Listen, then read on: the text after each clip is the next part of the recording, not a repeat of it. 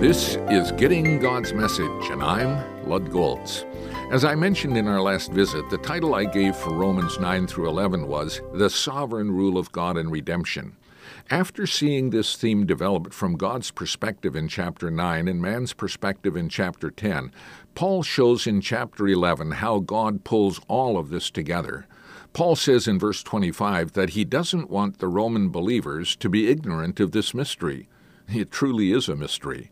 I have read this chapter over and over to try to understand what Paul is saying. I must confess I'm not sure I grasp all of it.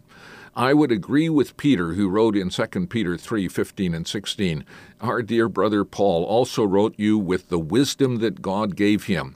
His letters contain some things that are hard to understand.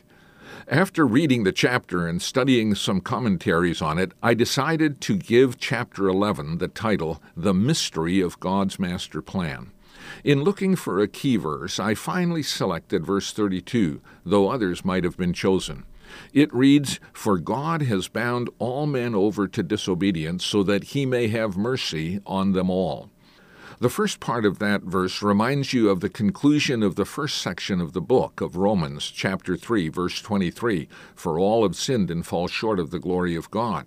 The second part reminds you of what Paul said in chapter 5, verse 15 But the gift is not like the trespass. For if the many died by the trespass of the one man, how much more did God's grace and the gift that came by the grace of the one man, Jesus Christ, overflow to the many. God knows what He's about.